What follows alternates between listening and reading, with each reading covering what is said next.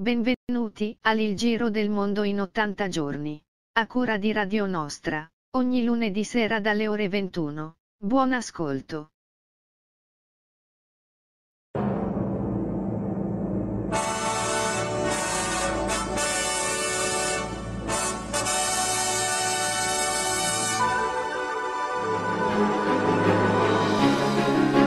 E siamo il primo marzo 2021, ci avviciniamo alla primavera qui a Radio Nostra col Giro del Mondo in 80 giorni. Con me in mongolfiera abbiamo Rossella. Buonasera Rossella. Buonasera Rossella. Buonasera.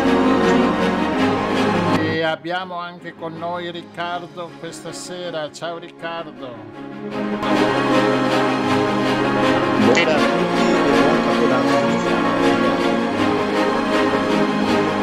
Bene, ecco qua, dovevo abbassarvi un attimo l'audio, eh, siamo sempre in work eh, progressione.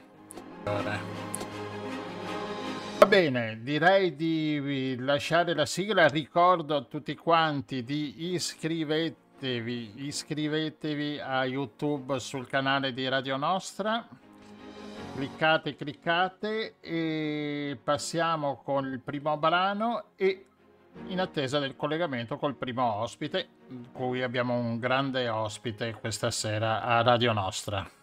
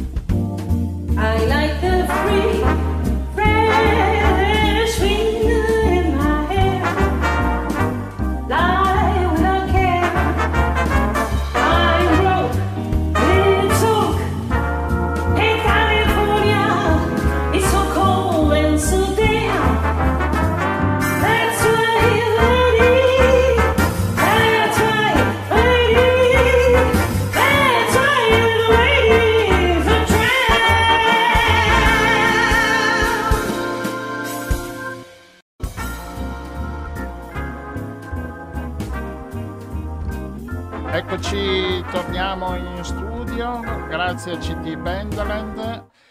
Con noi mm, abbiamo il professor Giorgio Osti con noi. Buonasera professore. Bene, abbiamo chiamato il professore per, eh, perché il professore ha scritto un libro nel lontano 2002 dal titolo Il coinvolgimento dei cittadini nella gestione dei rifiuti. E siccome tempo fa abbiamo parlato con Federico Boscaro del- dei rifiuti, ci ha suggerito di chiamare il professore Giorgio, che ehm, ci dirà quale, quale sa- qual è la parte eh, dei cittadini, come i cittadini possono essere, entrano nel- nella gestione dei rifiuti, perché non è semplice. Va bene, allora grazie dell'invito. Non sono aggiornatissimo sulle ultime vicende della questione dei rifiuti, che resta uno dei problemi più intrattabili e più antipatici che dobbiamo, eh, dobbiamo affrontare. E, mh, dunque, intanto bisogna chiarire subito in premessa che eh, non, eh, qui abbiamo almeno tre attori, non abbiamo solo i cittadini, eh, ma abbiamo eh, i gestori e le imprese. Le imprese che si occupa, che producono merci, le commer- li commercializzano e hanno appunto il famoso packaging che è gran parte del rifiuto urbano. Poi c'è tutta la questione del rifiuto industriale su cui i cittadini sono abbastanza tagliati fuori. Eh, ecco, però volendo, insomma, siccome la domanda riguarda i cittadini, eh, la loro quota di responsabilità e il, e il, modo con cui vengono coinvolti viene o, solitamente organizzato in tre modi, con, tre, con uno slogan che in parte credo vi sia familiare. Beh, fermatemi voi quando ho finito il mio tempo, eh, perché... No, no, vada, vada tranquillo. Vada ecco, tranquillo. Eh, allora, con una battuta noi diciamo eh, bastone, carota e sermone. Mm? Allora, bastone e carota vi è familiare.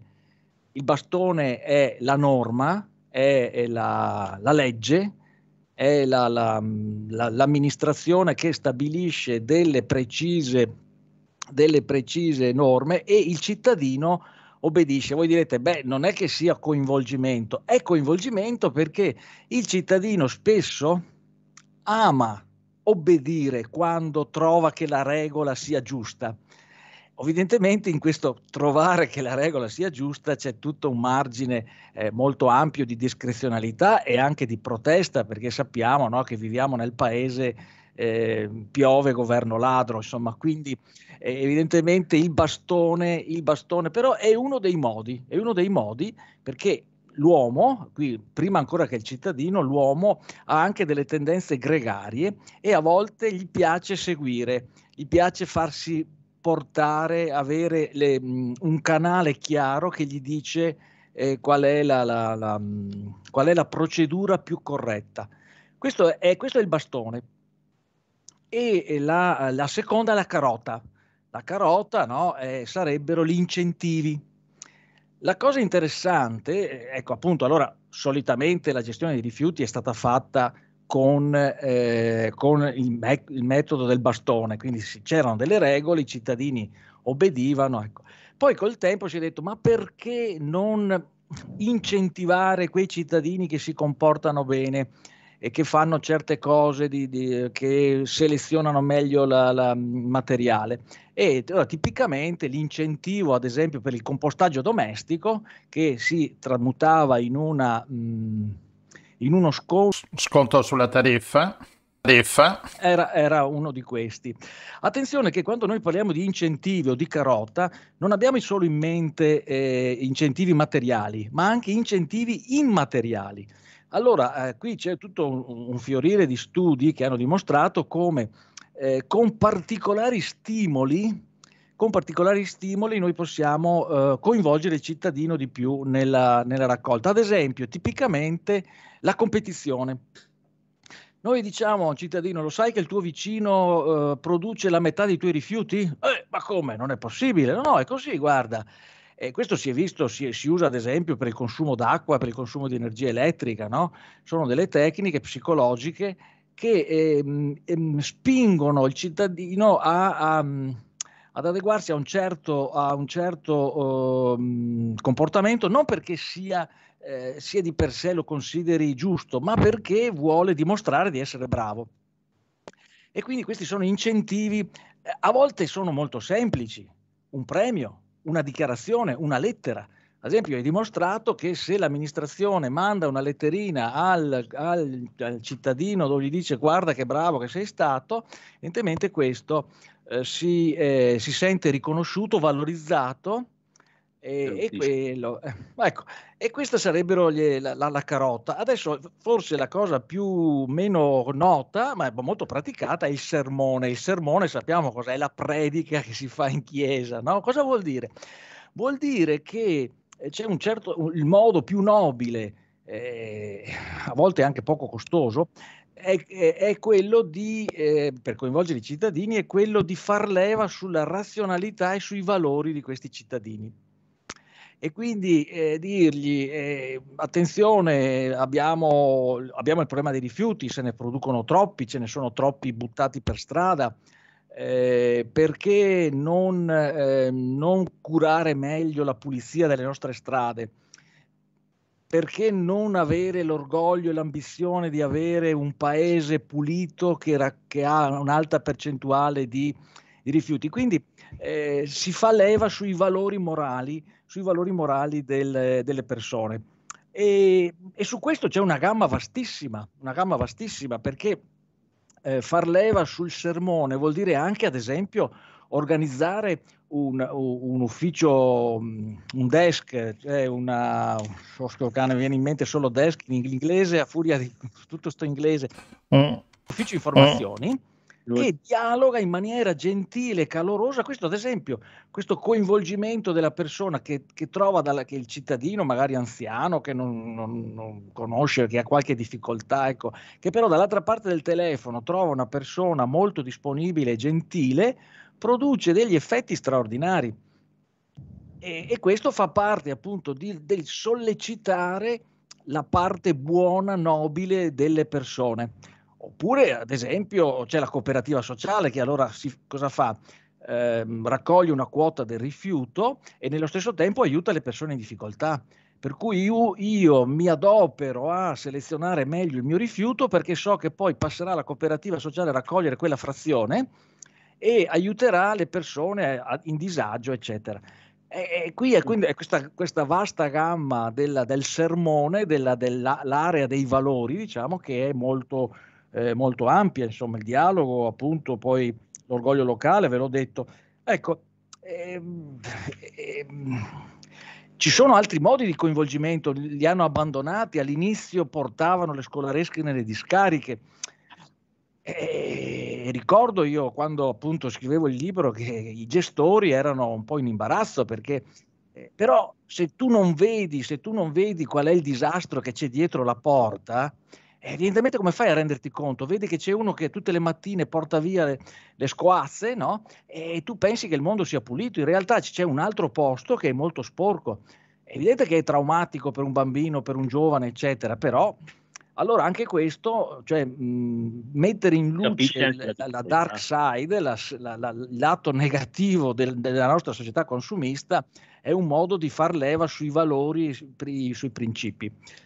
Ecco, io, questi sono i tre principi. Dopo, se volete, posso andare avanti per dire che hanno dei difetti, insomma, ognuno dei No, ma in questi, in questi anni eh, forse si è un po' affievolita, no? Questa partecipazione dei cittadini nel, perché ormai si raggiunge un- un'alta, tra virgolette, ehm, produzione di differenziata, anche se il problema adesso sussiste nel quantificare i tanti rifiuti, cioè si creano tanti più rifiuti, anche se li differenziamo però il prodotto pro capite di rifiuti è aumentato e quindi un altro problema è quello di comprare meno rifiuti, no?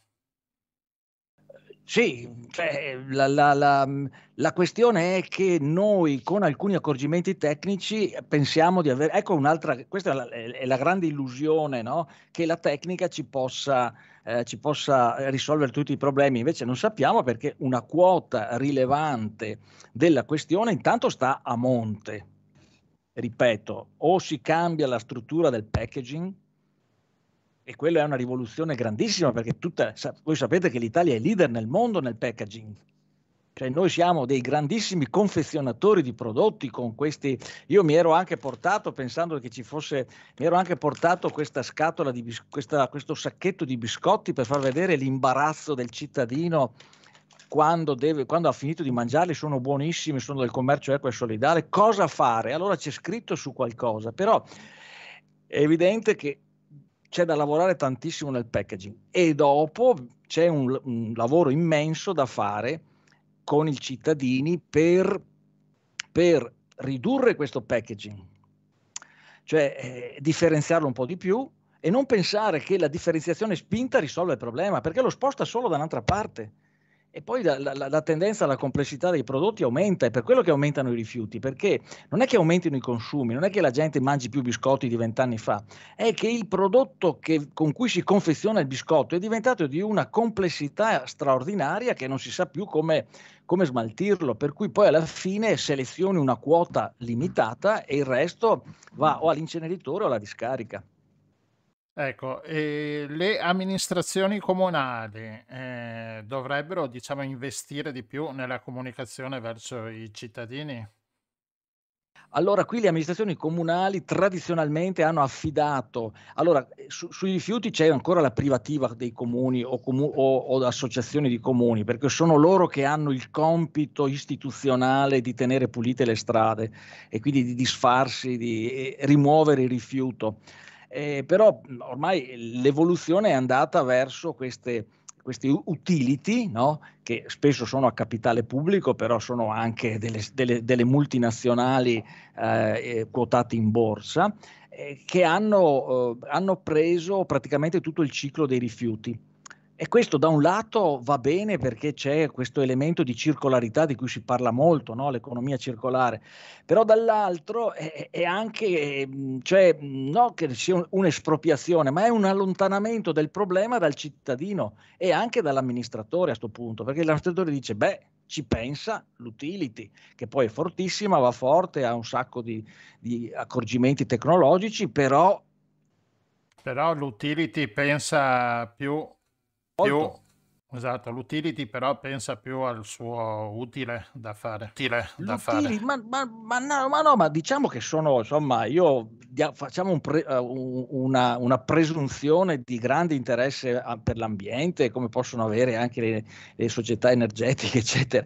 Ma eh, la, la vera questione è pensare, pensare che loro con separatori con chissà quali marchingegni possano magicamente separare tutto, mentre purtroppo la complessità delle, pensiamo solo al rifiuto elettronico, eh, quello è, è, non, non, è un problema, è un incubo, è un incubo perché eh, sapete no, che poi finiscono in Africa, finiscono appunto in quei posti dove ammazzano i nostri diplomatici, ma eh, il problema è Beh, un bel esempio di economia circolare, no? Partono da lì i metalli, arrivano in Europa lavorati e ritornano lì come scarti.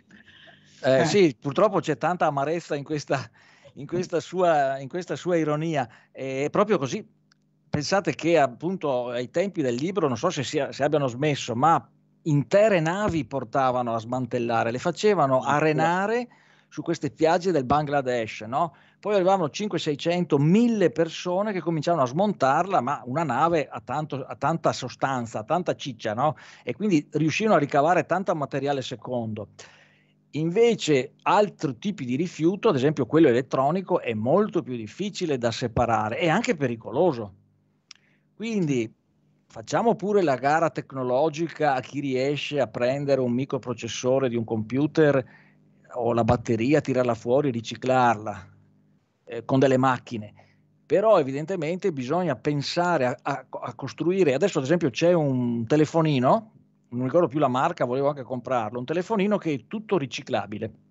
Fair trade, uh, Fairphone, Fairphone. Ah, brava, bravissima, vedo che lei è più preparata di me. E quindi, ad esempio, quella deve essere la strada. È evidente che dopo avrà delle altre controindicazioni, nel senso che peserà il triplo e allora ti sfonda la tasca, non lo vuoi più, non lo compri o costa, o costa tantissimo. E, e però la, la, strada obbligata è quella, è quella, anche perché ci sono dei materiali preziosissimi dentro e rari che poi vanno appunto a essere, vengono estratti in, queste locali, in questi posti del mondo super sfruttati. Insomma.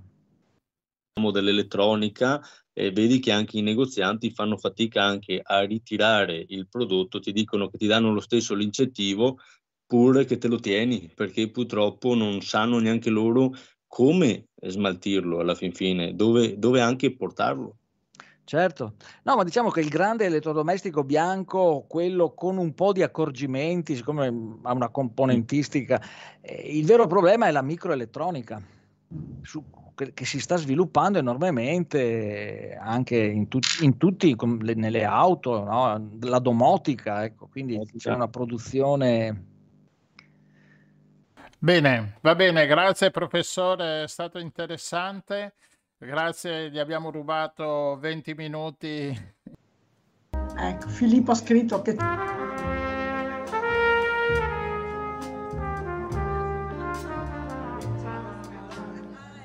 C'è gente che ha avuto mille cose.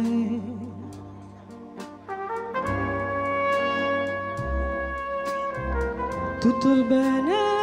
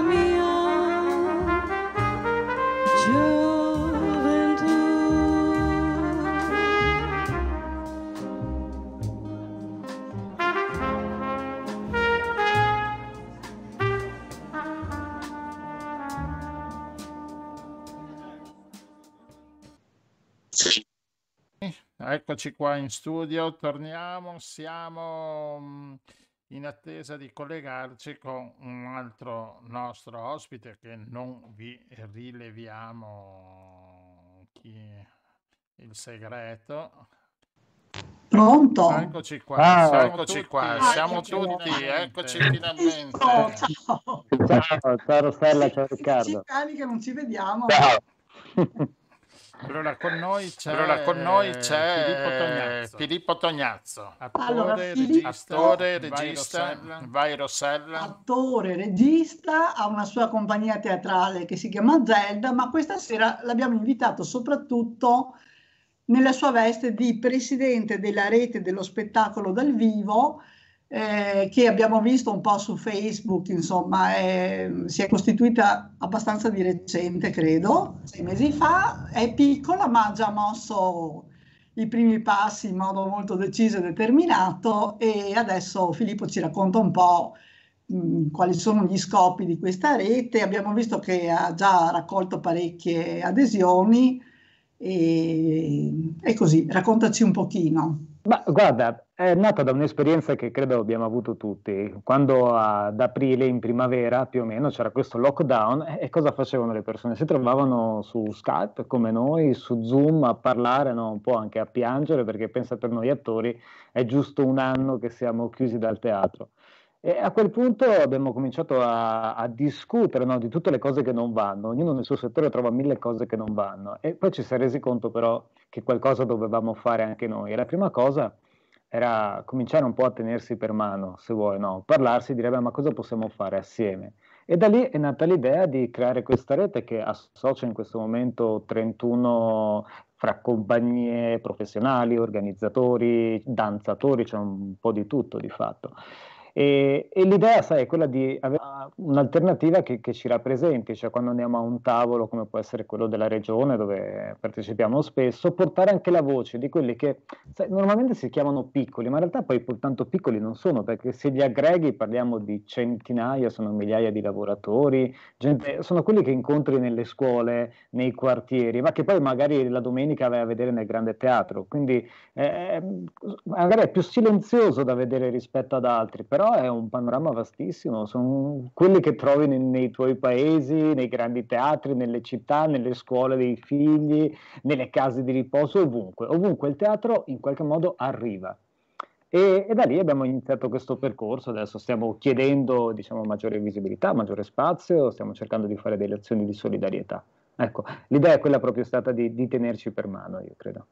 È una immagine bellissima. Una delle cose che hanno notato le persone che seguono un pochino il mondo dello spettacolo, credo, insomma, un po', spero, tutti noi, ecco, è stato, correggimi se dico magari delle cose inesatte, abbiamo avuto l'impressione così da pubblico di una eh, differenza che si è allargata, di una forbice che si è allargata fra le grandi istituzioni che mh, così l'impressione è che abbiano sì, retto il colpo in modo abbastanza tranquillo. Sicuramente è triste per qualunque artista stare lontano dal palcoscenico, però a livello economico almeno eh, c'è stato un aiuto abbastanza mh, così mh, con- concreto.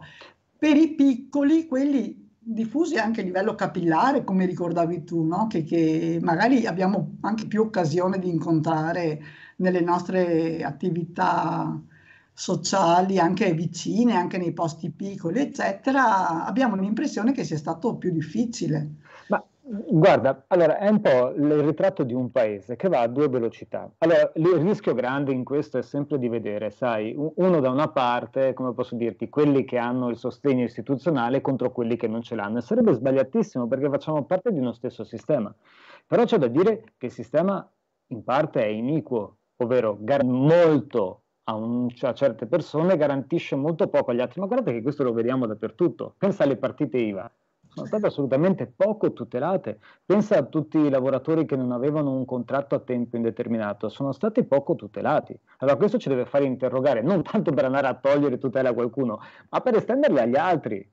Cioè di dire, allora guarda, un grande problema sarebbe di pensare che prima fosse l'Eldorado. Noi guardiamo chiaramente con nostalgia al mondo prima del lockdown, ma quel sistema non era perfetto, era un sistema comunque da riformare. Il lockdown ha semplicemente accelerato eh, quello che doveva accadere, l'ha reso evidente a tutti, ha reso evidente che ci sono alcuni che giustamente vengono tutelati, ma ci sono alcuni che non hanno nessun tipo di tutela. E quando dico nessuno, intendo proprio nessuno. E allora ecco, adesso si tratta di riformare il sistema per cercare di dare una, dare una mano anche a loro, ma non solo se nel mondo dello spettacolo, io credo dappertutto. La società deve essere il più equa possibile. Da noi è, è stato evidente perché ti sei trovato, alcuni si sono trovati a zero. Sai, stare un anno a zero è proprio, cioè, è assolutamente incredibile e penso, permettimi, soprattutto a coloro magari che hanno, che ne so, dei service o delle imprese che quindi anche se sono esposti con le banche hanno bisogno di rientrare con le loro spese e questi non possono lavorare Quindi hanno, non solo non guadagnano, ma paradossalmente stanno spendendo.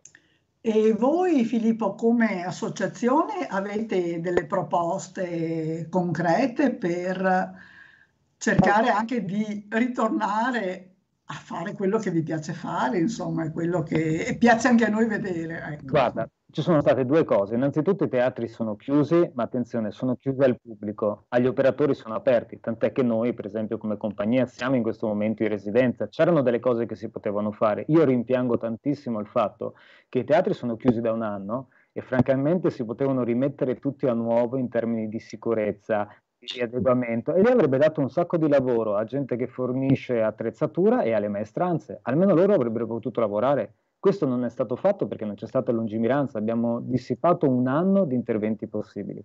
Noi quello che proponiamo per il sistema Veneto è chiaramente un potenziamento, perché i numeri ci dicono che in questo momento, e devo premettere che la Regione Veneto ci sta anche ascoltando, è per noi un importantissimo interlocutore, forse il più importante a livello istituzionale, ma i numeri ci dicono che la Regione Veneto in questo momento investe molto poco rispetto a quello che eh, dà il settore. Il settore, lo ha detto Zaia, non l'ho detto io, dà il 6% del PIL, ma riceve lo 0,05%.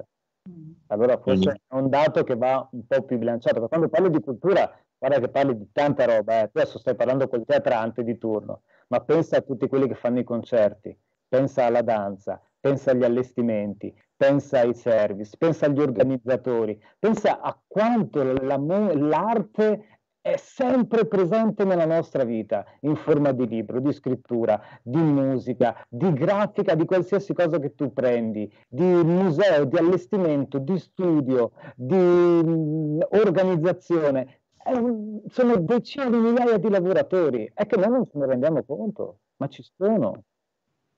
E sono quelli che poi creano leva anche perché l'investimento in cultura, che qua non lo dico io, te lo dice solo 24 ore, te lo dicono in segni ricerche, ha una leva almeno del 2,5. Vuol dire tu metti un euro e ne guadagni 2,5. Questo è il dato di fatto. Sono numeri, eh, non è che so... Sì, sì. Invece, Filippo, per la riapertura, cioè per noi pubblico, perché guarda, io ho provato a guardare qualche concerto in streaming, mi viene un magone, ma... No, non dà cioè, niente. non- Ma è la stessa cosa della scuola. Non è tanto le informazioni, le informazioni e lo spettacolo tu lo puoi vedere, ma è l'esperienza. Riflettiamo su questo. Quando tu vai a un concerto, 9 volte su 10, il o anche allo stadio se vuoi, che è un altro ambito, però è, scomodo, c'è il rumore, ti spendi un sacco di soldi, ti vanno via le ore, ma perché? Perché tu vivi un'esperienza con gli altri, è quello che ci manca. Quell'esperienza o tu la condividi con gli altri o non esiste. Tu che hai fatto l'insegnante a scuola, ma certo lo puoi fare in DAD, ma è un rapporto di sguardi, quando tu vedi i tuoi allievi, crei un legame, quel legame lì, lì sta la vita.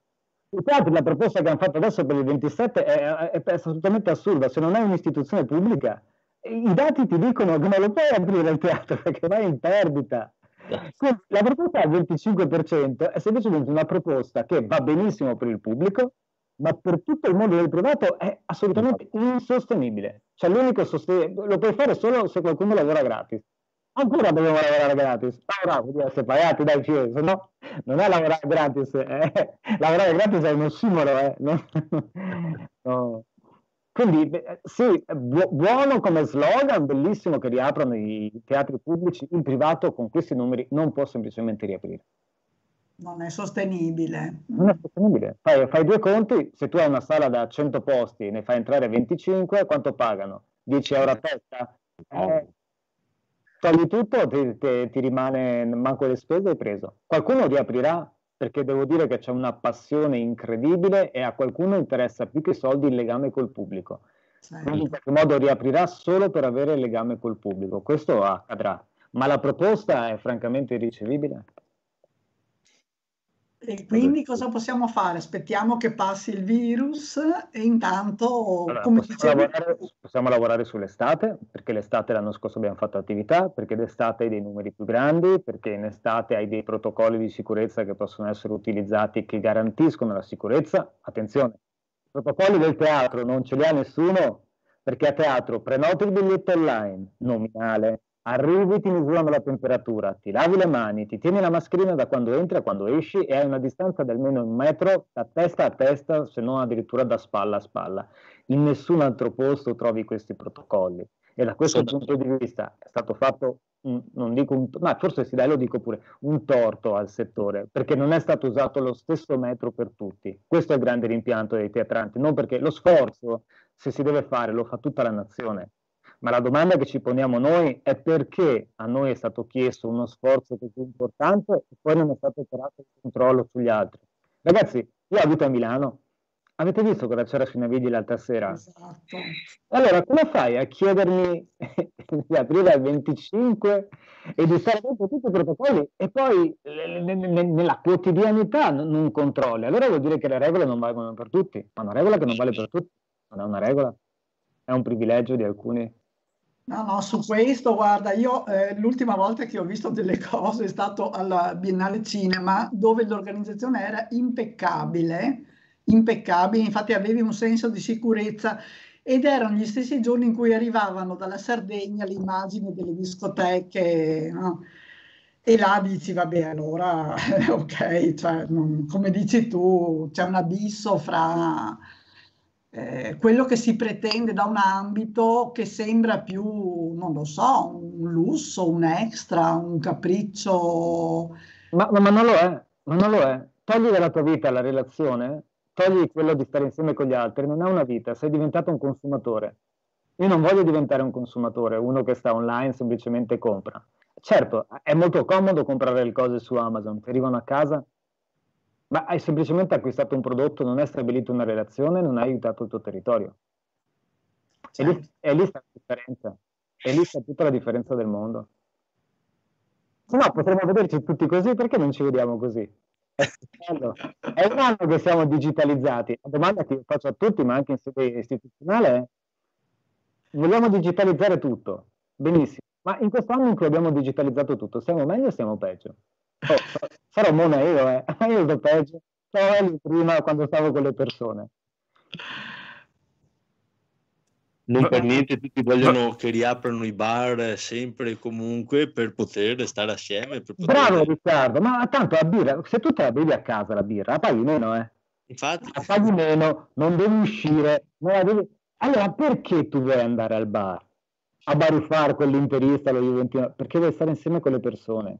Hai bisogno di un legame, abbiamo bisogno di una società e quello è il grande lavoro che dobbiamo fare. Lì sta veramente il recupero che dobbiamo fare. Il resto sono strumenti, utili, ma strumenti.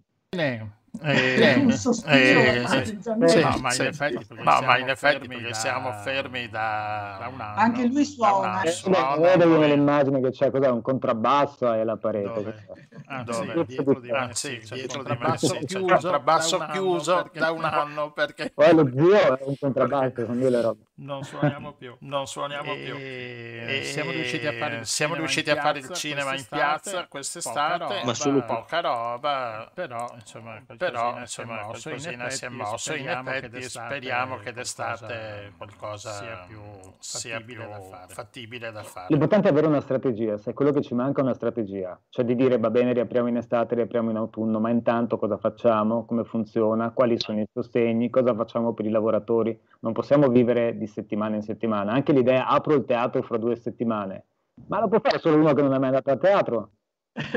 Non è un on-off, ragazzi, è che devi organizzare, devi fare la biglietteria, devi fare delle robe. Ma è, è- è- non è come andare al supermercato, vado a comprare un chilo di omeletto. Non funziona così. Povero. Ma poi con anche il rischio che magari prima ti dicano sì, va bene, potete riaprire e poi ti bloccano all'ultimo momento come è successo in montagna, come è successo anche per i ristoranti. Quindi È quella- è è quella- anche un rischio vero e proprio perché, perché sai cosa è già successo e quindi la paura è tanta di spendere e dopo non avere un ritorno. Ci vuole una strategia che finora mh, io non ho visto, magari sono io che non la vedo, eh, c'è. Però Ma la- adesso fra Draghi, Elfi e Folletti vedrai che... Ma, ma guarda, eh, tanto per noi il ministro è rimasto lo stesso, non è che si è cambiato niente in realtà. La speranza è l'ultimo a morire. Ah, no, ma guarda che le cose le faremo, torneremo a farle prima o dopo. Il problema è tutte le persone, tutte le maestranze, che, che è gente che sa lavorare benissimo, che ha, che ha pass- ha dedicato magari vent'anni a fare una cosa e poi si ritrova a doverne fare un'altra, non perché non è capace di farlo, ma perché un sistema non è stato in grado di dargli un'alternativa, di dargli un supporto. Dagli un supporto vero e proprio. Quindi tornando a noi adesso, eh, nel senso più concreto del termine, adesso voi state comunque parlando con la regione Noi ci per... stiamo confrontando con la regione e con altri, in particolare sul Recovery Fund. Ti parlo di richieste importanti. Ho visto il piano di regionale per ehm, resilienza e rilancio, si chiama, nel quale sono stati richiesti 1500 milioni per turismo e cultura. Noi sull'assegnazione abbiamo diciamo, qualcosa da dire, però insomma si tratta di una quantità di denaro che non vedremo mai tutte insieme e serve per rafforzare il sistema, ma soprattutto per rilanciarlo. Vuol dire che nei prossimi anni, molti di questi soldi sono fra l'altro a fondo perduto, abbiamo la possibilità di rilanciare. Però al solito non bisogna fare gli italiani, bisogna rilanciare sul serio, perché un treno così non lo vediamo più a Rossella, non lo vediamo più. Io tremo un po', sai, a questo abbinamento turismo e cultura, dato che abito in una zona turistica, nel senso non vorrei che fosse tutto sbilanciato. Esatto, Guarda, in questo momento il piano dice 92% al turismo, 8% alla cultura. No, su questo noi stiamo nel senso proprio siamo in dialogo con la regione e chiediamo che almeno una parte venga assegnata allo spettacolo dal vivo, visto che nel piano attuale non c'è. Non c'è. Dal vivo non c'è niente in questo momento di dedicato. Noi invece riteniamo che ci debba essere. Però ne parliamo, una soluzione a volerla trovare si trova. eh. Noi vi sosteniamo con tutta la nostra passione Ma e la nostalgia per gli spettacoli dal vivo. Il pubblico ci è rimasto vicinissimo, al pubblico non possiamo dire niente se non un, un caloroso grazie, anche a quelli in ascolto. Grazie perché ci ha fatto sentire comunque vivi anche a distanza. E poi fare 100-120 spettacoli l'anno, dire stare fermo un anno, ragazzi immaginate cos'è uno sportivo che non può scendere in campo per un anno.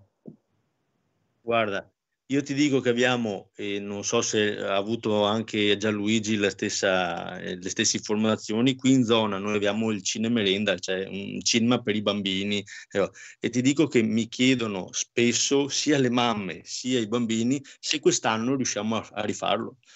Bene. Perché ne sentono la mancanza, sentono la voglia di, di poter stare in compagnia, di potersi divertire assieme e, e di passare una bella- un bel pomeriggio assieme. Eh, Quindi certo. guarda, speriamo veramente che si possa ritornare, non dico alla normalità, ma almeno lì vicino. Sì, dai, io sono assolutamente sicuro che si tornerà. C'è da attendere e c'è da lavorare tanto. Da da reinventare, dai, ma voi siete bravissimi su questo, da questo punto di vista. Speriamo. Ci mettiamo il massimo dell'impegno possibile, sperando che sia sufficiente. Va bene, Va grazie bene. mille, Grazie per questa mille chiacchierata, per questa Filippo. chiacchierata, Filippo. Ti, ma ti richiameremo ti più avanti, richiameremo così più per fare avanti, un'altra- così per fare un'altra... Quando volete, io sono E, più e se hai delle novità importanti, eh, Vedrete che presto arriveranno novità importantissime perché stiamo lavorando su qualcosa di bello. Non avevo dubbi. Grazie mille, Filippo. Grazie mille a voi, buona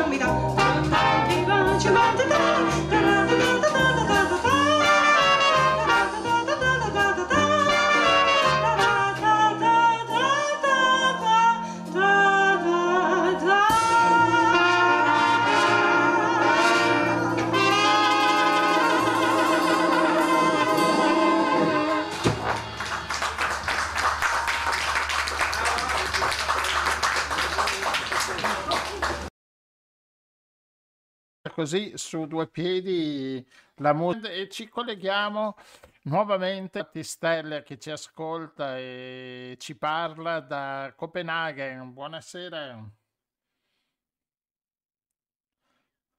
Ciao, buonasera a tutti. Bentornata, grazie.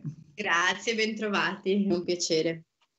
Bene, con Maria riparliamo, visto che siamo stati in queste linee internet, eh, avevamo imbastito il, il, il discorso di Copenaghen, questo grosso Copenaghen. Sì, molto grande, brucia, oh, mi sono informata, brucia 70 tonnellate. Allora, Allora, Così dicono poi, chissà se li bruciano davvero, arrivano fino a 70 o solo la capacità, ma insomma eh, è, è molto molto grande e, e diciamo ne hanno approfittato per costruirci sopra questa pista da sci. Tra l'altro ho scoperto che il manto della pista da sci, che non è neve, ma è una speciale Plastica, plastica. plastica, è, italia- è prodotto da un'azienda italiana. oh, come siamo bravi. eh, Ben fatto.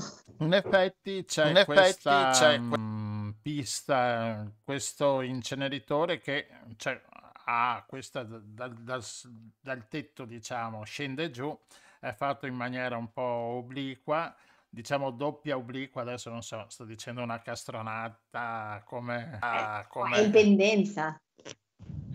di un 400 metri, no? 100 metri, no? Ha una pista che è sì 400 metri di lunga. In realtà non è una pista, cioè diciamo, insomma, è un po' difficile da capire. Loro l- dicono che sono tre piste, nel senso che ci sono due impianti di risalita, che sono due tapis roulant più uno ski lift e la parte più pendente, che è la parte in cima alla pista, è una parte, una, una cosa che dicono la pista nera, insomma, poi uno, ovviamente vai a sciare sulle Dolomiti, la, la lunghezza Sì, è un po' diversa. È cioè- un po' esagerato, È un po' come- esagerato come, è un po' esagerato, cioè, in come 30 termine. secondi sei arrivato giù e sai sciare.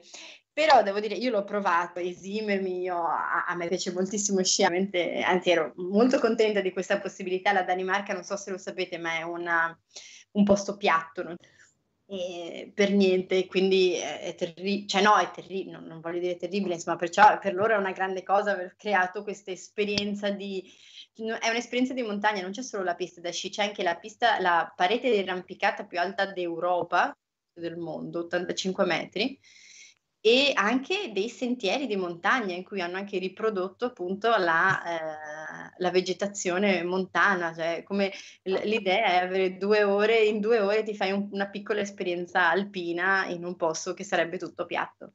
vorrei vedere la marmotta. Anche la marmotta, però gliela proporremo.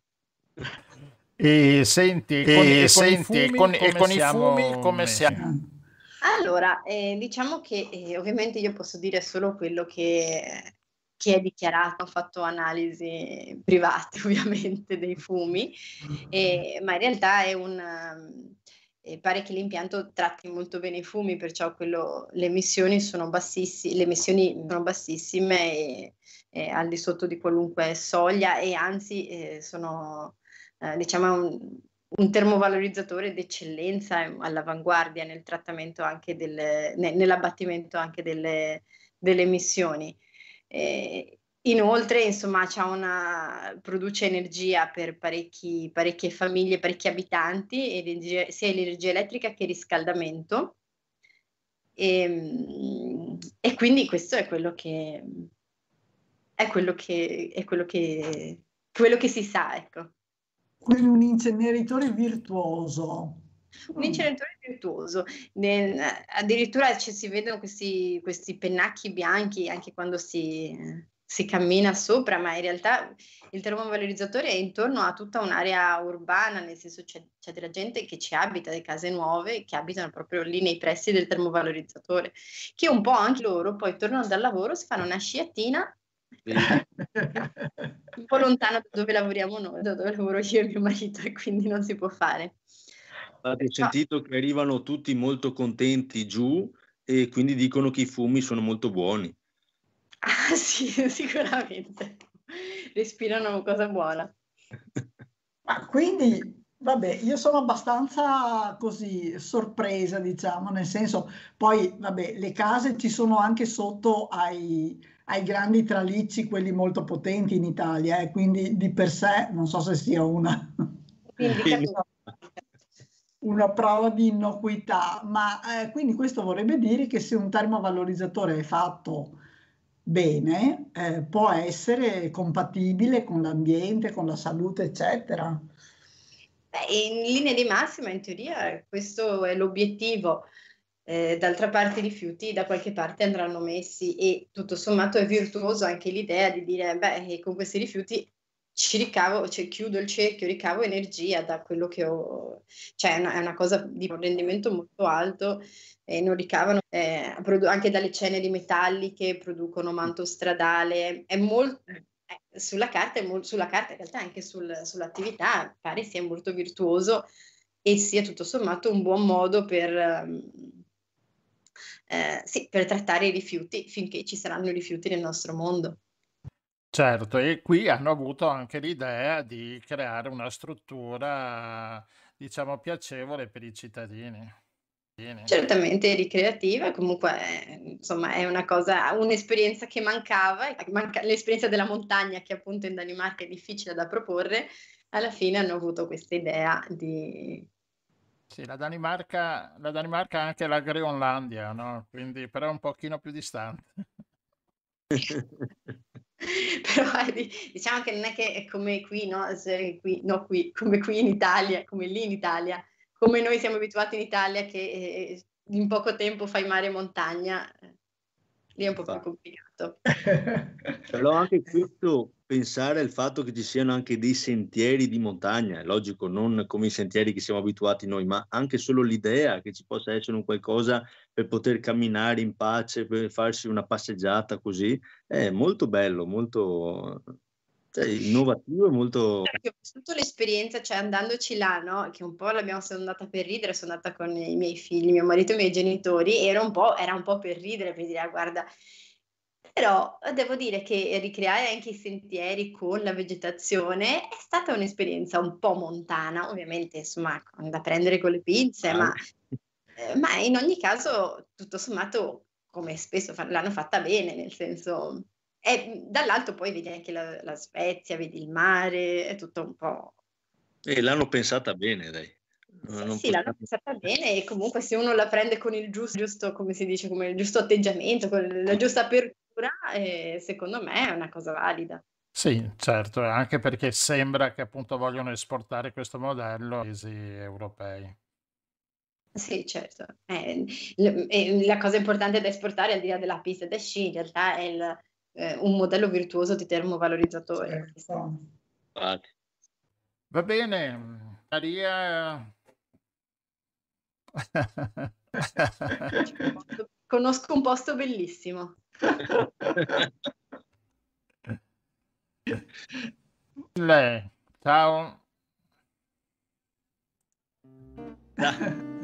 Ciao, ciao.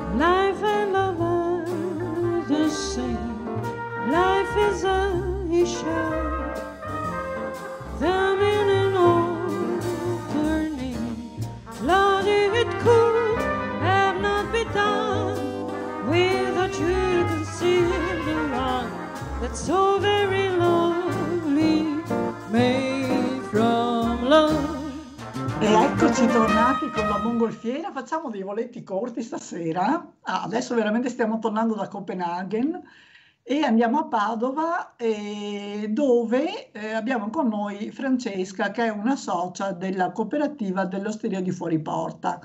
L'Osteria di Fuori Porta è una bella realtà padovana, mi permetto di dire, nata ormai da qualche anno, è un eh, luogo di ritrovo e anche un, eh, un ristorante dove si mangia molto bene.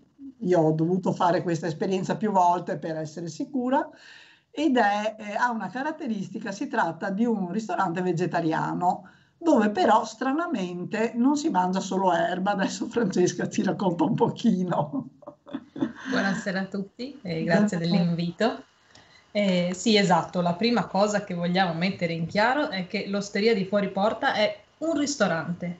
Poi che si faccia cucina vegetariana non vuol dire, prima di tutto, non vuol dire che, non- che è destinato ad un pubblico di vegetariani e di vegani, che direi saranno il 10% forse della nostra clientela.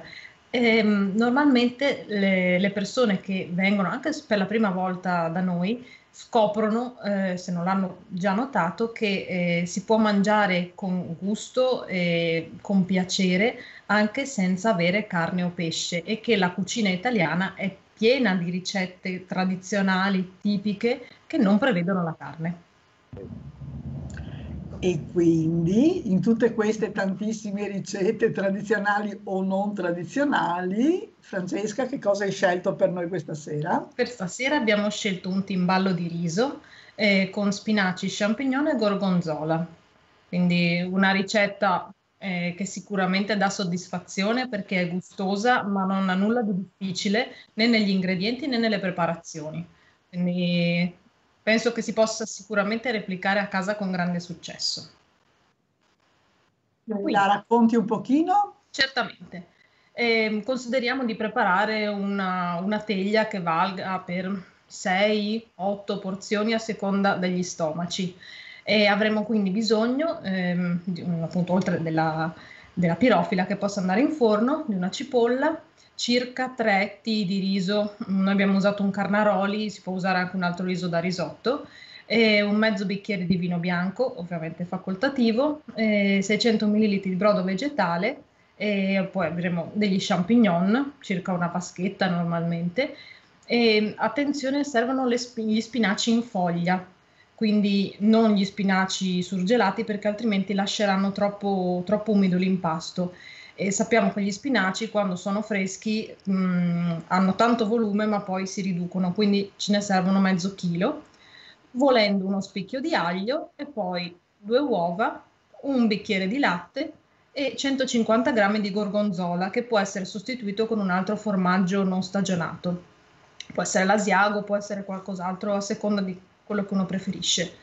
Quindi dovremo inizialmente eh, preparare una base come per un risotto classico, quindi triteremo la cipolla e la lasceremo soffriggere con un, un pochino di olio per circa 5 minuti. Aggiungeremo poi il riso che eh, va fatto tostare leggermente in modo da sprigionare i suoi sapori e sfumato con il vino bianco.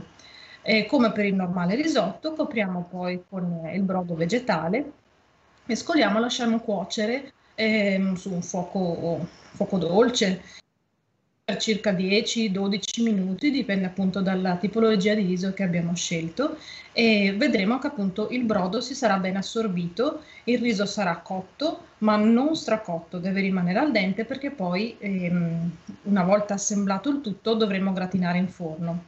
Se vediamo che durante la cottura tende un po' a, ad asciugarsi troppo, ad attaccarsi, possiamo aggiungere un po' di acqua calda o dell'altro brodo se ne abbiamo. Ovviamente il brodo può essere eh, fatto con le verdure di base, quindi sedano, carota, cipolla o all'occorrenza, se abbiamo fretta, si può utilizzare anche eventualmente del brodo di dado. Più buono è il brodo, più buono è il risultato. E, ehm, una volta preparato il riso eh, possiamo passare agli altri ingredienti, quindi salteremo gli champignon che devono essere ovviamente puliti, tagliati a fettina e li saltiamo in una padella sempre con un pochino di olio e un po' di sale e li facciamo cuocere e anche qui asci- lasciamo asciugare la parte più acquosa. Li teniamo da parte e saltiamo sempre nella, possiamo usare anche la stessa padella, possiamo saltare velocemente eh, metà degli spinaci, ovviamente spinaci puliti, eh, con, con, l'aglio se ci fa piacere utilizzarlo, altrimenti senza. Eh, conviene appunto non mettere, siccome è un volume importante, mezzo chilo di, di, foglie di spinaci freschi, conviene fare la cottura in due volte, quindi una volta cotto la prima parte mettiamo da parte e continuiamo. E nel frattempo possiamo mescolare gli ultimi ingredienti o in un mixer o a mano, quindi uova, latte e gorgonzola, in modo da sciogliere bene. Aggiungiamo questa miscela al riso, quindi avremo il nostro risotto condito con la, la parte diciamo più grassa, quindi le uova, il latte e il formaggio. Mescoliamo ben bene e, e, e, se vediamo che gli spinaci cotti troppo, hanno le foglie troppo grandi, possiamo eh, dargli una tritata a coltello molto velocemente. Aggiungiamo anche la verdura e a questo punto conviene assaggiare per vedere se sale e il pepe siamo in linea o se è bene aggiungere qualcosa. Ovviamente meglio stare indietro durante le preparazioni perché c'è sempre modo poi appunto di, di sistemare i problemi. Esattamente. A questo punto siamo pronti per l'ultimo passaggio, che è quello che rende, trasforma un, un risotto in un timballo. Quindi avremo la nostra teglia da forno, eh, leggermente unta con olio o con burro, come si preferisce. Faremo un primo strato di riso, quindi metà del riso, distribuiremo sopra eh, metà degli champignon, quindi di nuovo metà, l'altra metà di riso e l'ultima parte degli champignon. A questo punto possiamo mettere sopra qualche cucchiaio di parmigiano o un altro formaggio a nostro piacere e possiamo cuocere in forno per circa mezz'ora a 160 gradi. Serve una mezz'ora perché le uova erano crude, è necessario eh, avere insomma, un tempo di cottura lungo. E è bene dare un occhio in base al, al, al, proprio forno, dare un occhio a metà cottura che non si stia colorando troppo. In questo caso si può coprire con un foglio di alluminio in modo che la cottura continui ma non si abbrustolisca la superiore. E, mm, la cosa migliore poi è lasciare un po' raffreddare perché altrimenti può essere difficile tagliare e, senza farlo sformare troppo. E naturalmente questa è una preparazione che, visto che adesso 6-8 persone a cena è difficile averle, che preparare, tenerne una parte appunto per, ehm, per la cena con i propri familiari, l'altra metà si può mettere in freezer e mangiare un paio di giorni dopo, non ha nessun problema. Penso che basterebbe solo per me. eh, credi, ma in realtà appunto la cucina vegetariana non è necessariamente una cosa così aerea e leggera, quando cominciamo a utilizzare appunto le uova, il formaggio, sicuramente il risultato saziante c'è. Fidati che il mio stomaco è molto, molto grande. Capiente. E c'è anche un po' tutto, no? un piatto molto completo in realtà, perché c'è il riso, ci sono le verdure, ci sono le uova, c'è il Esatto. C'è Sì, il sì. formaggio, quindi c'è tutto. No, sai cosa stavo pensando? Non dico le otto persone a cena, però forse questo è buono anche a temperatura ambiente per un picnic tagliato a fette. Sì, anche a quadretti si presta molto bene come stuzzichino, così ovviamente non è come mangiare un, un cracker, è qualcosa di più gustoso, viene, viene molto bene adesso che speriamo di andare verso il bel tempo e qualche possibilità di picnic. Il latte con il, Il latte con il gorgonzola, il latte deve essere caldo anche oppure anche da frigo? Ma Per no, è indifferente, non, non è un grosso problema perché comunque se utilizziamo il gorgonzola o un altro formaggio a pasta eh, morbida, non molle, e comunque avremo un risultato ehm, diciamo con dei grumi, non vogliamo avere una, una pastella perché comunque si mescolerà sommariamente e andrà a sciogliersi durante la cottura. Non è un problema che il latte sia freddo. Volevo chiederti una cosa, io che sono leggermente intollerante al lattosio. E il gorgonzola non mi ha mai creato problemi, però dico, il latte posso usare anche quello senza lattosio, senza problemi? Naturalmente, Ah, certo. Addirittura volendo si può anche sostituire il latte con del latte di soia, eh, quindi un latte vegetale. Sconsigliamo il latte di riso, che molto spesso invece si trova perché ha un sapore molto, molto dolce, quindi Mm. porterebbe fuori eh, scena il, ehm, il tutto, ecco. Tutto. E l'elemento fondamentale di questo piatto è il riso, perché se abbiamo un riso di scarsa qualità, un riso che tende a sbriciolarsi, eccetera, il risultato non, non sarà eccellente. Qui è meglio scegliere un, un riso di qualità, quindi che sia un violone nano, che sia un carnaroli. Abbiamo così tante possibilità anche nel nostro territorio. A noi piace pescare, insomma, dai, dai produttori de- della zona. Noi abbiamo solo prodotti di agricoltura biologica e mh, che scegliamo andare- di andare più verso Verona o mh, più verso Grumolo delle Abadesse, comunque insomma nel territorio padovano abbiamo dei, dei prodotti di eccellenza alla portata di tutti. Bene, un, Bene, un piatto da, da piatto da, provare, da provare, da fare anche questo. Perché Sì, c'è già Rossella. C'è Rossella, che va a Rossella mangiare. che va Io a invece li mangiare. preparo Io dopo a invece li casa. preparo dopo a casa. li metto in pratica. Io già- in pratica. Io ho già mandato un messaggio al mio amico della mia compagnia che è vegetariano in modo che me lo prepari già, così sono già Naturalmente si sposa bene con un bel calice di rosso, Ecco, bravo. per chi piace. Ecco. Questa era l'ultima domanda. O perché no, anche con una bella birra di corpo, eh. Io preferisco, devo dire, la, vi- la birra al vino, quindi sì, qui ci stanno bene una com- degli malto. accompagnamenti. Sì, sì, esatto, una doppio malto rende bene, ecco. Bene. Francesca, voi fate a sport la sera o, o tenete chiuso? Noi facciamo sport tutti i giorni nell'orario del pranzo, perché tante persone che in questo momento preferiscono non, magari non venire a pranzo da noi nella pausa dell'ufficio, ma mh, vogliono comunque mangiare qualcosa non portato da casa perché non hanno avuto tempo, eccetera, passano e ritirano direttamente. Dura alla sera facciamo sport eh, il giovedì, venerdì e il sabato. Ok. Va bene un così. cavallino tre porti, Rossella. Eh, sì, arriviamo subito. Va bene. Francesca, grazie Bene. mille. eh, Grazie abbiamo imparato molte cose. E, e niente, casomai ci risentiamo più avanti sperando che voi non abbiate tempo. Tempo si trova sempre, nessun problema, è un piacere. Benissimo, allora torneremo a disturbarvi. Grazie Ma mille. Può anche andare là direttamente, Rossella, eh, poco E fare. faremo questo sacrificio. Eh, bisogna. Grazie mille. Grazie Grazie a mille. voi, buona serata. Grazie Francesca, ciao. Ciao. La luna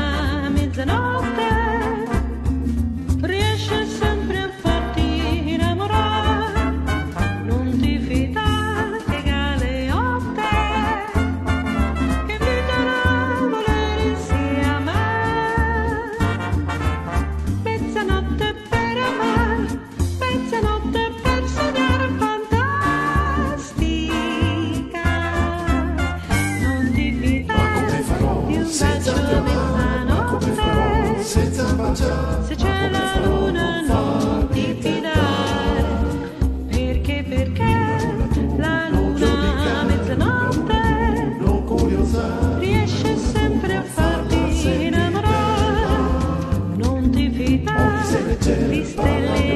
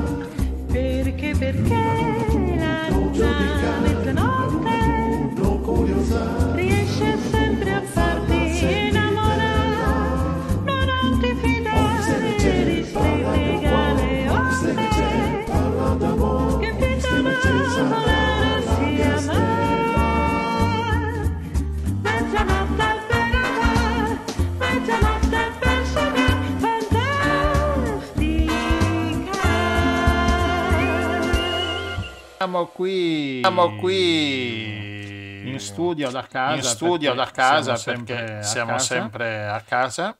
E niente, E abbiamo finito niente, con gli abbiamo ospiti, finito con gli ospiti, rimaniamo solo noi, rimaniamo Rossella e solo noi, Riccardo. Rossella e Eh, Riccardo. solo noi, non buttiamoci giù però. eh. Vorrei anche per vedere, cavolo, guarda che roba. Sentite, voi due che siete immersi nella realtà locale là, sapete darmi qualche informazione su queste tanniche di olio esausto che sono state sversate in laguna eh, a Lio Piccolo, alle Mesole? Stanno facendo tutti gli accertamenti del caso, hanno già chiamato un sacco di ristoratori e di anche gente che è lì del posto per capire e stringere il cerchio, perché dicono di avere qualche idea su chi potrebbe Hanno le essere. impronte digitali. Hanno le impronte digitali No, sui bidoni. quelle un po' sui bidoni. Però dicono di avere delle buone, non so, di corridoio. Non si sa ancora niente di, di Ma preciso. non ho capito, che, intanto che olio è olio industriale o olio di cucina? Da quello che io ho capito sono oli anche misti, però solo- soprattutto di cucina. Di cucina? Di cucina? Si sono, mh, diciamo, eh, più intensificati i controlli verso ristoranti o- perché la quantità è talmente grande, perché si parlano di 20 taniche, eh, quindi mh, è una cosa mh, difficile per un, eh, per un residente normale.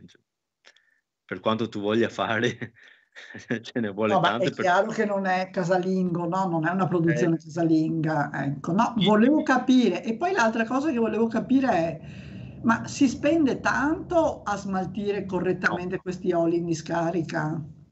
Mm, Allora, per quanto riguarda i ristoranti, mi sembra che qualcosina pagano per lo smaltimento. Sì, ma è anche vero che Sì, ma è anche vanno a vero che ritirare glielo vanno a direttamente, ritirare quindi non fanno direttamente, quindi non fanno nessuna fatica. E se, lo, se poi invece se fosse un privato lo porta in ecocentro, non deve portarli magari tutti assieme, ma lo porta in più volte e Beh, ma- l'ecocentro lo accetta senza, senza grossi problemi, senza... Senti, anche i, i- i più fanatico delle fritture, 20 taniche di olio, credo che a livello domestico la vedo duretta. eh. probabile, almeno che non, lo- non sia da, da 10-15 anni che, che continua a fare senza mai portarle via. Ma in effetti, vedendo le fotografie dei bidoni, mm, l'impressione è quella che i bidoni erano vecchi, era roba vecchia, che erano ferme da qualche parte, che ne so, su un terreno, su sepolte, oppure è fatto pulizia del terreno, è saltato fuori sta roba e eh, l'hanno buttata. Di, di smaltirla in qualche maniera. Sì, questa anche, Sì, perché, questa anche perché vedo ci sono tanti vedo terreni ci sono tanti adesso terreni in- adesso in forma di pulizia, forma insomma, di dove pulizia, stanno insomma, dove pulizia. stanno facendo Vabbè, questa è Vabbè, un'ipotesi. questa è un'ipotesi. Sì, infatti ti dico, sono tutte voci di corridoio, non si sa neanche. E inoltre, però dobbiamo dire che le nostre forze, sia dell'ordine sia Investigative. Investigative. si sono, si sono attivate velocemente e hanno cercato di contenere almeno il, il possibile disastro che poteva avvenire. Sì, allora io trovo tristissimo che sia necessario ricorrere alla, ehm, eh, così alla repressione, diciamo, di un atto che non dovrebbe neanche passare per l'anticamera. Cioè, non capisco veramente come, eh, come si faccia, non riesco a immaginare che cosa passi nella mente di una persona che abbandona 20 tanniche di olio in un posto come quello che tutti conosciamo e molti ci invidiano, molti ormai anche con dei risvolti negativi conoscono anche da, da fuori, no? perché sappiamo che il sabato e la domenica c'è un po' un problema di, di sovraffollamento e per cui veramente mi, questo al di là del fatto che poi li trovino, li multino, eccetera, mh, questo mi mette una gran tristezza perché mi sembra che mh, manchi proprio una consapevolezza del, del fatto che casa nostra non finisce con la porta di casa, no? E Mm. non è che fuori dalla porta di casa non è di nessuno, è nostro, è nostro, ma è nostro e di tutti quelli che abitano vicino a noi e di tutta la fauna e, e di tutti e della natura. Quindi che ancora oggi siamo a questi livelli è veramente molto triste e deve farci un po' riflettere anche sul fatto che forse c'è bisogno di parlare di più di, di certe tematiche, come nel nostro piccolissimo facciamo noi a Radio Nostra. No, eh, no, è vero, Rossella, quello che dici. comunque è sempre, mm, mm, è, se- è se- è sempre un problema che, che- che viene avanti negli anni. Insomma, sembra quasi che questa banalità di ormai non si butta per terra neanche una- la carta delle sigarette che si fuma e arrivare a questi livelli di mm, inquinare una zona dove appunto ci sono anche i fenicotteri, eh, la valle è anche privata e quindi non so se dopo ci sia anche un caso mm, che, che il privato si rifaccia su, su se vengono trovati i responsabili. E e su, su un- su una zona, un ambiente che ormai, appunto, come dicevi, è diventato, tra virgolette, famosa. E sinceramente non si capisce il gesto di, di questi, di questo, di questi. Adesso, mm, secondo me era più di uno. Secondo me l'hanno anche lanciato dal furgone mentre percorrevano il rettilineo del, che, che porta appunto alle mesole questa strada.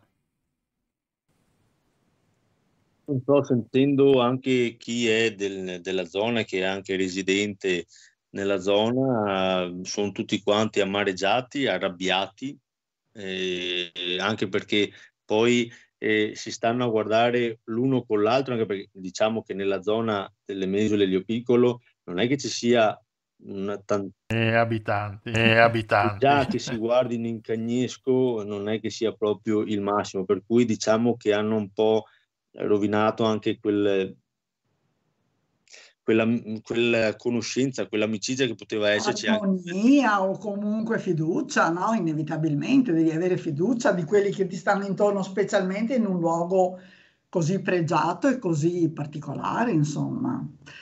Va bene, allora stiamo a vedere un po' gli sviluppi di questa cosa. L'importante è che il danno sia stato contenuto e questo grazie agli operatori che sono, che sono intervenuti e rimane appunto la pare- l'amarezza, la tristezza per un atto veramente insensato. La cosa diciamo La cosa, positiva diciamo, su questo positiva è su che, questo è mm, che ha avuto mm, gran, ha avuto gran risonanze, insomma, risonanze, anche insomma, anche da parte del cittadino del semplice, cittadino quindi semplice, si quindi sta arrivando, si a, sta questa arrivando a questa consapevolezza, di, del territorio, del territorio e di e tenerlo di in salute, tenerlo in insomma. salute, insomma. Certo. Sì, diciamo che ha rilanciato un po' l'interesse appunto, no? Per le- per- anche per queste tematiche. Dai, vediamo anche gli aspetti positivi di una vicenda peraltro appunto abbastanza triste. Pensa che facendo una, una piccola eh, ha, ha riunito perfino cacciatori e animalisti. È una Sì, beh, cosa l'ambiente- Sì, è beh, facile. l'ambiente, Cioè, l'ambiente cioè, dei l'ambiente cacciatori e dei cacciatori e anche dei ambientalisti.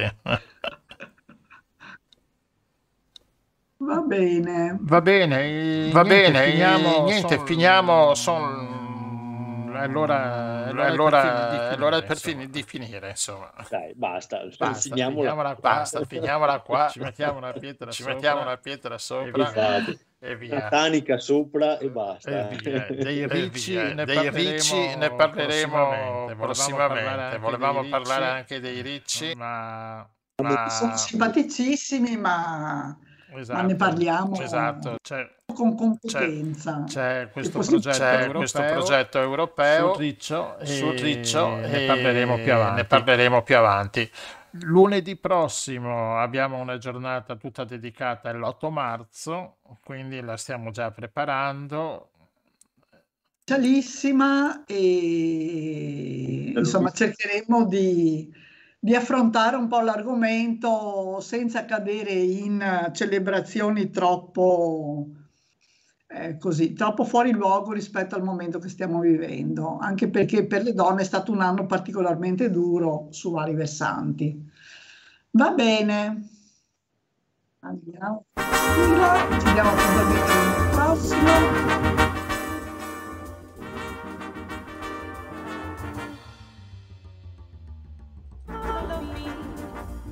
Perché avevo il microfono Perché avevo il chiuso. microfono chiuso.